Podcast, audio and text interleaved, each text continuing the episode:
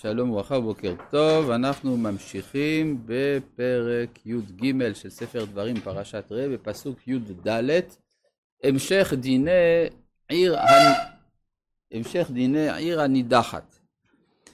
יצאו אנשים בני בליעל מקרבך, אז צריכים קודם כל שיהיו שניים והם צריכים להיות מתוך העיר, כי אדם בכלל לא כל כך שומע דווקא לאנשי עירו, אלא הוא שומע יותר לאנשים שבאים מבחוץ. לכן אנשים שבאים מבחוץ זה לא נחשב עירה נידחת. וידיחו את יושבי עירם לאמור, נא לך ונא עבדה אלוהים אחרים אשר לא ידעתם.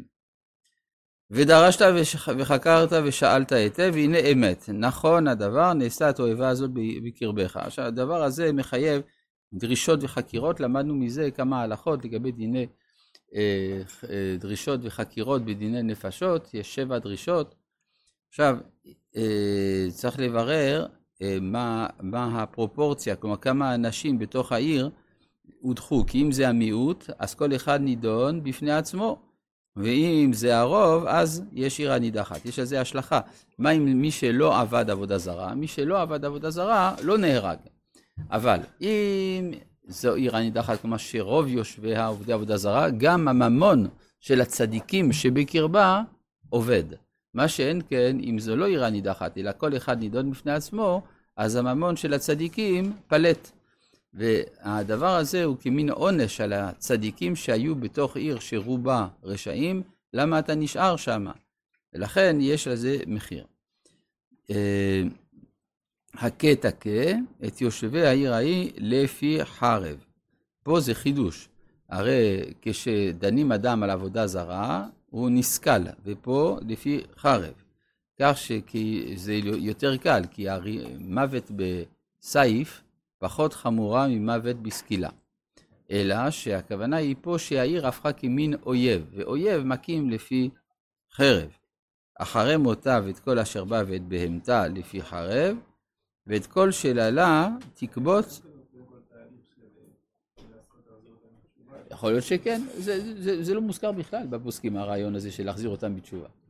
אבל אולי, אבל זה מסביר גם את ההלכות, שמשל אם יש שמה מזוזה אחת, לפי אחת הדעות, לא נעשית עירה נידחת. אם יש שמה ספרי קודש, לא נעשית עירה נידחת. מה זה אומר? שיש שמה יש סיכוי של תשובה. זה הכוונה.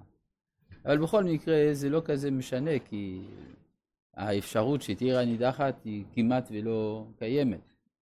גם יש מאן דאמר שאפילו לא היה ולא נברא ולא עתיד להיות. ואת כל שללה תקבוץ אל תוך רחובה. מה זה רחוב? רחוב זה לא מה שהיום אנחנו קוראים רחוב, אלא זה מה שנקרא היום כיכר, המקום הרחב שבעיר. כן? איך קראו למקומות שהיום אנחנו קוראים להם רחוב? פעם קראו לזה שווקים.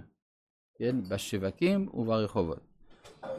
אז אל תוך רחובה, יש שאלה אם אין לה רחוב. נגיד זה עיר שאין בה רחבה גדולה, אז יש מי שאומר עושים לה רחוב. יש מי שאומר אינה נעשית עירה נידחת. עכשיו מה זה חשוב בכלל הנושא הזה של רחוב? למה צריך בכלל שיהיה רחוב לעירה נידחת? התשובה היא בגלל שאם יש רחוב יש מקום התקבצות. כלומר, זאת ישות אורגנית, זה עיר. אם אין רחוב, אז זה סימן שכל אחד דר לבדו. זה בעצם כל אחד יש לו הבית שלו, אבל אין חיים חברתיים. לכן זה לא עיר הנידחת, זה נידחים. ולכן הרחוב פה הוא משמעותי. זה אגב היה מקובל גם בערים היווניות בזמן העתיק, שכל העניינים של העיר נחתכים בכיכר. כן, האגורה קראו לזה. זה המקום שבו היו העם מתאספים, ושם, למשל בדמוקרטיות אתונאיות וכדומה, היו שם יוצאים להצבעה וקובעים את העניינים. יש לשים לב שבמחנה ישראל במדבר, אז מה שעומד במרכז זה המשכן, לא הרחבה. כן, כלומר, ובעוד שבכיכר המרכזית בעיר היוונית היו מתקבצים העם, זאת אומרת זה המקום שכולם נכנסים אליו, בישראל זה להפך, זה המקום שאליו לא נכנסים, כי השכינה שורה שם.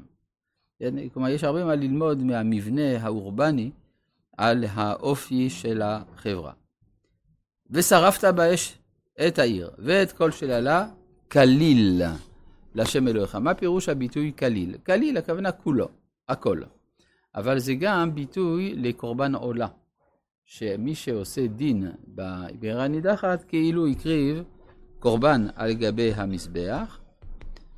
ומצאנו בכמה מקומות, למשל זבח לשם בבוצרה, שהמלחמה באדום היא נחשבת גם כן זבח לשם. אז יש לפעמים צד של קורבן בזה, לשם אלוהיך, והייתה תל עולם לא תיבנה עוד. מה זה לא תיבנה עוד? אז יש מי שאומר לא תיבנה כלל, יש מי שאומר, וככה ההלכה, נעשית גינות ופרדסים. כלומר, העיקר זה שיהיה ברור שאת המקום הזה לא בונים שוב, בגלל מה שהתקלקל שם. ולא ידבק בידך מאומה מן החרם. כלומר, זה חשוב שעיר הנידחת, כיוון שמדובר במלחמת אחים, בסופו של דבר, שלא תהיה בשום כל רווח אינטרסנטי שיכול להיות, לכן ולא ידבק בידך מאומה מן החרם. למען ישוב השם מחרון אפו. זה מובן, כי חרון אף תמיד נאמר, כך אומר הרמב"ם, בכל מקום שמוזכר חרון אף אצל הקדוש ברוך הוא, זה על עבודה זרה. תמיד. טוב, יש כמה קושיות על הרמב"ם. מה זה עם מה שבמראה הסנה, שהקדוש ברוך הוא כתוב, ויחר אף השם במשה, האם שם היה עבודה זרה? יש מה לדון בזה, אבל בכל מקרה, ברור שפה זה על עבודה זרה, יש חרון אף. ונתן לך רחמים, וריחמך וירבך.